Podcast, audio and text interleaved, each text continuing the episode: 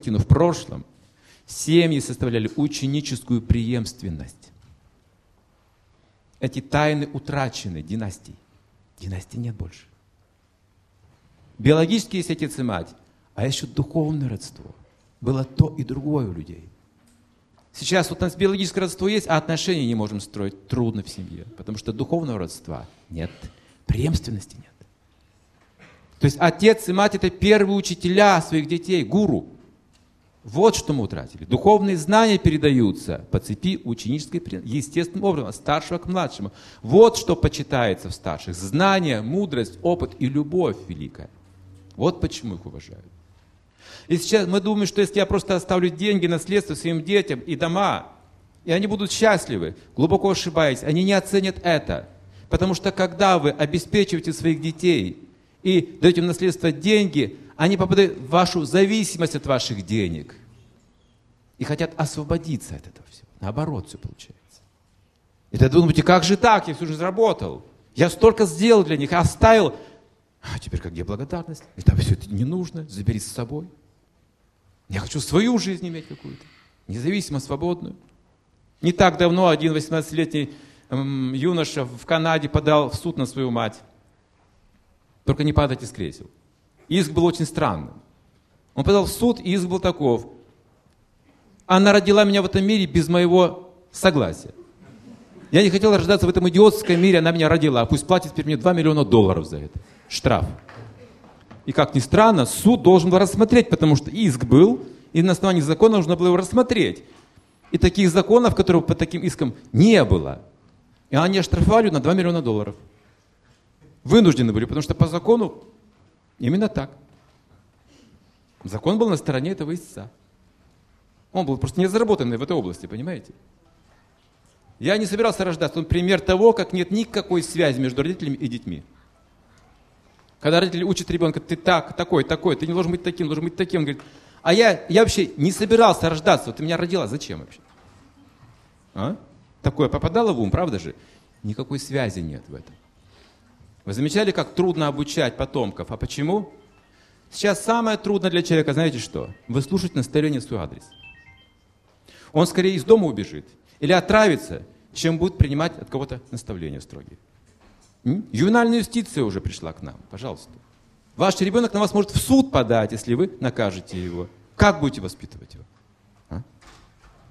Нет никакой духовной связи. Нет преемственности. Поэтому говорит, почитай свой род, потому что это твои учителя.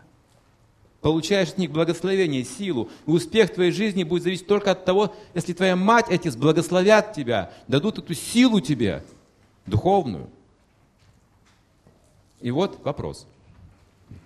Конечно же, родители всегда любят детей. Ребенок завистливый.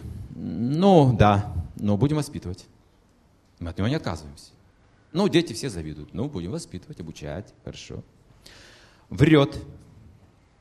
Ну, все дети врут. Да, нужно взяться за него хорошенько. Нужно научить его жить по правде. Хорошо. Сволочь такая, ворует. Но нужно быть строже с ним, а? Куда же, в тюрьму, что ли, дорога пойдет? Я за него возьмусь теперь ремнем или палкой. Гуляет кабель. Вот сейчас придет ему, я ему сейчас устрою вообще. То есть я, я, я еще благословляю, еще хочу с ним работать, хочу, хочу как-то влиять на него.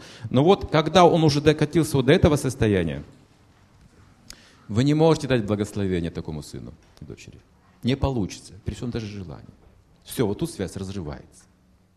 Вот в чем дело. Вот эти пять заповедей предыдущих, запретов, они очень связаны с этой заповедью. Мы не получаем сейчас достаточно силы от своих родителей, поэтому мы не успешны в жизни. Вот придет к вам милиционер в дом в форме. Ну, какой-нибудь там старший лейтенант или капитан, хорошо, один человек. Документ показал, ордер на обыск, и вы подчиняетесь. Почему?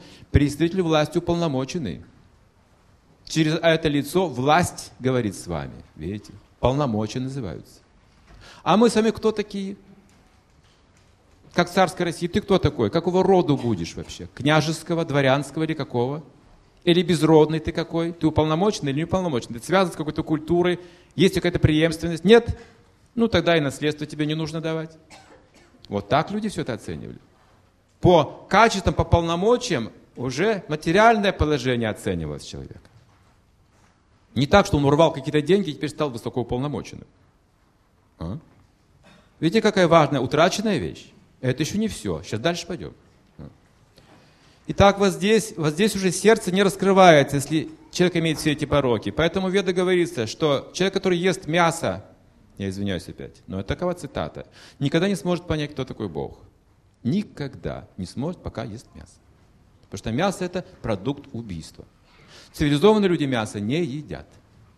То есть, которые принадлежат именно к высшему роду, не едят мясо. Потому что мясо заканчивается, и почтение, и преемственность, и вот эти все тонкие передачи из сердца в сердце, они огрубляются. Это не пища. Это уже, опять же, отдельная тема, целая цикл лекций можно дать. Но, пожалуйста, исследуйте внимательно этот вопрос сами. Если думаете, что я сейчас фанатично что-то устанавливаю, пожалуйста, исследуйте внимательно вопрос пищи. И вы увидите также, что я не говорю голословно. В этих словах есть вес, есть причина. Например, я не ем мясо 30 лет уже. Моя жена тоже. Дочь выросла без мяса, рыбы вообще. Сейчас замужем и прочее. В этом нет никакой необходимости ни малейшей. Но это помогает нам развивать тонкие интеллектуальные формы мышления, интуитивные. И так есть предназначение у пищи также. И поэтому в соответствии с этим образом жизни у нас нет связи с преемственностью. Хорошо, далее.